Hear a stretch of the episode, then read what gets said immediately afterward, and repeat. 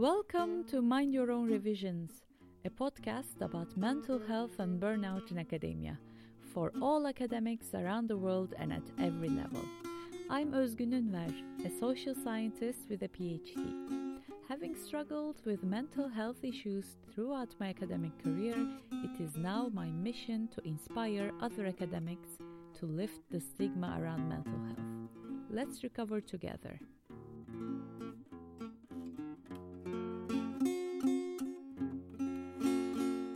Hello, everyone. Welcome to episode 9 of Mind Your Own Revisions, a podcast aiming to foster mental and emotional well being in academia for academics at every level of seniority and all around the world. Today's episode is about how we can ask for help when we are going through a hard time mental health wise. In a way, it's a it's the continuation of the previous episode where we discussed how we can help others around us who are in a mental health crisis. In the previous episode, I argued that we all need to learn about how we can help others when they are going through a rough patch, considering the increase in the number of people struggling with mental health issues, both in general and in academia. Nonetheless, it is equally important to learn how to ask for help when we need it. Many of us have an unconscious belief that we should be completely independent or self sufficient. And for this reason, we suffer needlessly for extended periods of time because we are simply neither independent nor self sufficient. We are interdependent to each other as a species.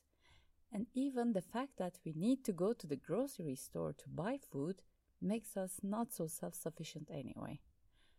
Remember that we all have mental health, and mental health is a spectrum. Like I said in the previous episode, all of us at any given moment can be anywhere on the continuum of mental health, ranging from excelling to in crisis. We need to accept that, both for ourselves and everyone else. Accepting this will make us more open to both asking and giving help whenever the need arises. In my opinion, the greatest barrier to asking for help is the fear of vulnerability. As Brené Brown defines it, vulnerability is uncertainty, risk, and emotional exposure, and that unstable feeling we get when we step out of our comfort zone when we cannot control the outcome. Asking for help is one of those actions that makes most of us feel very vulnerable, right? I think all of you who are listening right now will agree with me when I say we ask for help from the people we trust. But did you know that asking for help is one of the best ways to build trust? Earlier this year, I became Dare to Lead trained, which is a leadership training program developed by Dr. Brené Brown. For those who don't know, Brené Brown is a renowned social work professor and the author of many best selling books. She is known for two main topics of research, which are perfectionism and shame. I'd like to share some of the stuff that I learned about vulnerability in this training with you. In her work, Brown identifies six so called myths with regard to vulnerability. The first one is vulnerability is weakness. Couldn't be further from the truth. In fact, it's the opposite. Vulnerability is a sign of courage because only brave people show up fully and let themselves be seen, even when they cannot control the outcome. Number two, I don't do vulnerability. Uh, well, nope, you do. Everybody is vulnerable at times.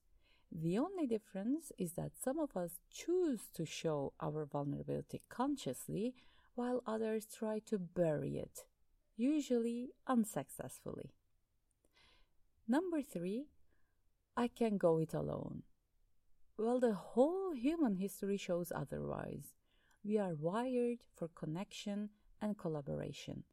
This isn't true only for human beings, but also for animals, especially mammals.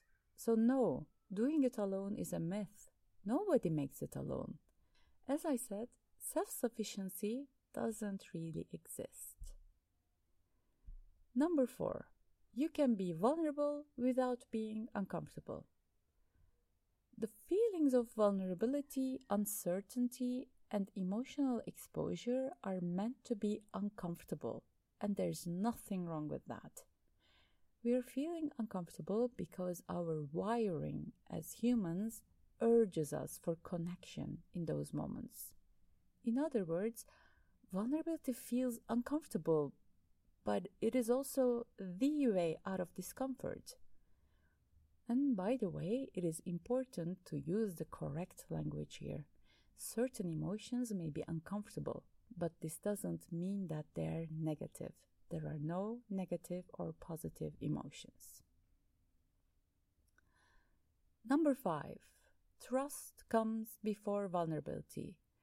Apparently, not really. During one of our sessions regarding trust, I learned that most leaders say that their employees earn their trust when they ask for their help. Brown's research teaches us that trust and vulnerability go together and they need each other. In other words, don't wait to ask someone's help until you trust them. Show your vulnerability and then trust will build upon that. Number six, vulnerability means sharing all the private details of your life with everyone. No, not necessarily. Oversharing is a question of boundaries, not vulnerability. Vulnerability is about showing up without armor and being present despite all the discomfort. We can achieve this without disclosure or oversharing. Okay, so now that we went over the six vulnerability myths that get in the way of asking for help, let's talk a bit about mental health and well being. I'd like to discuss two different scenarios here. One is chronic, and the other is acute. A chronic mental health situation is an ongoing one, as you may have imagined. Could be that you have a mental health condition that has been there for a long time, and both you and some of the closest people to you are somehow aware of or accustomed to it. In such chronic conditions, you may experience some flare ups from time to time. For example, let's say you have chronic depression and it is somehow under control, but you know that it is possible for it to get worse and you can recognize the signs if this happens. If in such chronic situations, first of all, I would urge you to notify some of the closest people to you about your condition and make a list of things to be done or people to be contacted if things get a bit worse. It is very, very, very important to have such a list in case you find yourself in a difficult mental health state. Because in such situations, our brains may not be able to think soundly and our decision making capacity may be impaired. This is why it is super important to be prepared. It is best that you make such a quote unquote just in case plan on paper, but you can also make a mental plan while having a conversation with another person about this. The important thing is to include other people that you trust in your just in case plan. If it ever gets worse, you should know who to call. And second of all, notify your GP. If you have a chronic mental health condition going on, your general practitioner physician should know about it, even if this chronic condition is not affecting your day to day life. Thirdly, obviously, you need mental health care from a mental health practitioner. Depending on your needs, this person may be a psychologist, a psychiatrist, or another kind of therapist. The rules and practices may differ from one country to another, so when in doubt, consult your GP regarding available options. And obviously, if you are being followed by a psychiatrist or another mental health professional, it is of utmost importance that you keep them up to date with what is going on with your mental health. Now let's talk about the acute situations where something unexpected happens. This could be an anxiety attack, a panic attack, of, or some sort of nervous breakdown or meltdown. Let's say that it's an acute situation where you are flabbergasted, like you go, Oh my god, now what is happening? This kind of situation can occur regardless of whether you have an ongoing chronic mental health condition or not. If you have such a chronic condition, an acute situation could be a sudden, unexpected flare up. If you don't have a chronic mental health condition, a sudden mental health crisis might also arise. We never know what our capacity is until we reach the limits of it. In such acute crisis situations, we may get too scared and confused and we may not know what to do. The most important advice I can give you is this find another human being to connect. If you're alone at home or outside, or if you're among strangers, and I'm assuming that you're conscious and able to make a phone call, call somebody that you love and trust. You may not know what to say or do, it's okay. Just call someone and try to connect with them.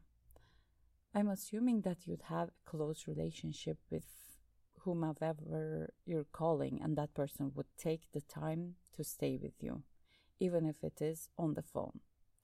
And the reason for uh, connecting with another human being is that when you're in such a situation where you're very much afraid, surprised, and confused, you need the help of someone who is able to think clearly. Another reason is that connecting with another person activates the part of our nervous system linked to social engagement. When social engagement is activated, there is less room for the bad and scary stuff to take over. So you have both psychological and physiological reasons to call someone that you trust.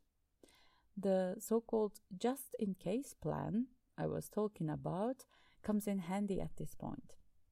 If you don't have such a plan, there's a chance that you'll get too confused and won't know who to call. Assuming that you're listening to this in a moment where you're not in an acute mental health crisis, take a few seconds right now to make a mental list of people to call. Now that you made your mental list, I go on. The second step is calling your doctor or mental health provider or a mental health emergency hotline. This will be your first step if you see fit or if you don't have anyone else to call or you're just not in a position to talk to anyone else. Speak to anyone who is trained in mental health, even if they're not mental health practitioners. The aim is to find someone you can trust in the middle of the distressing experience who can stay with you and help you get to the other side.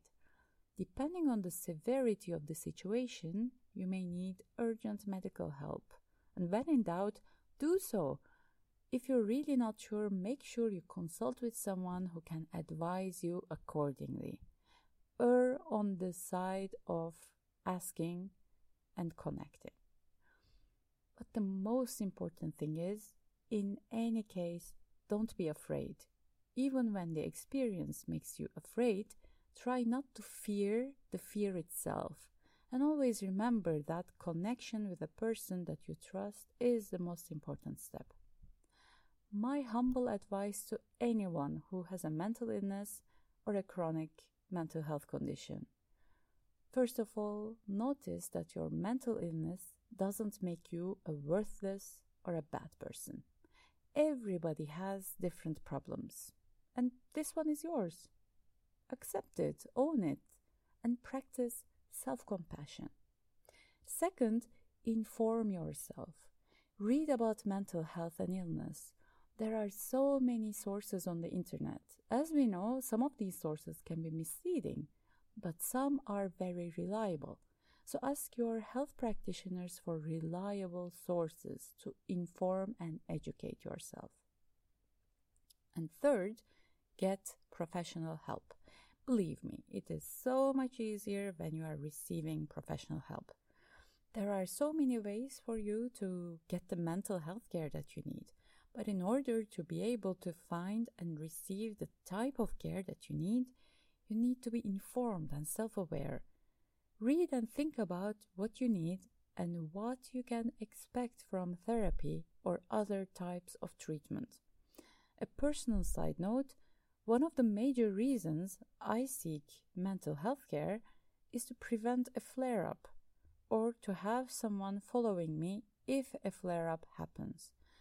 There were times I decided to stay in therapy because having someone following my mental health state felt safer.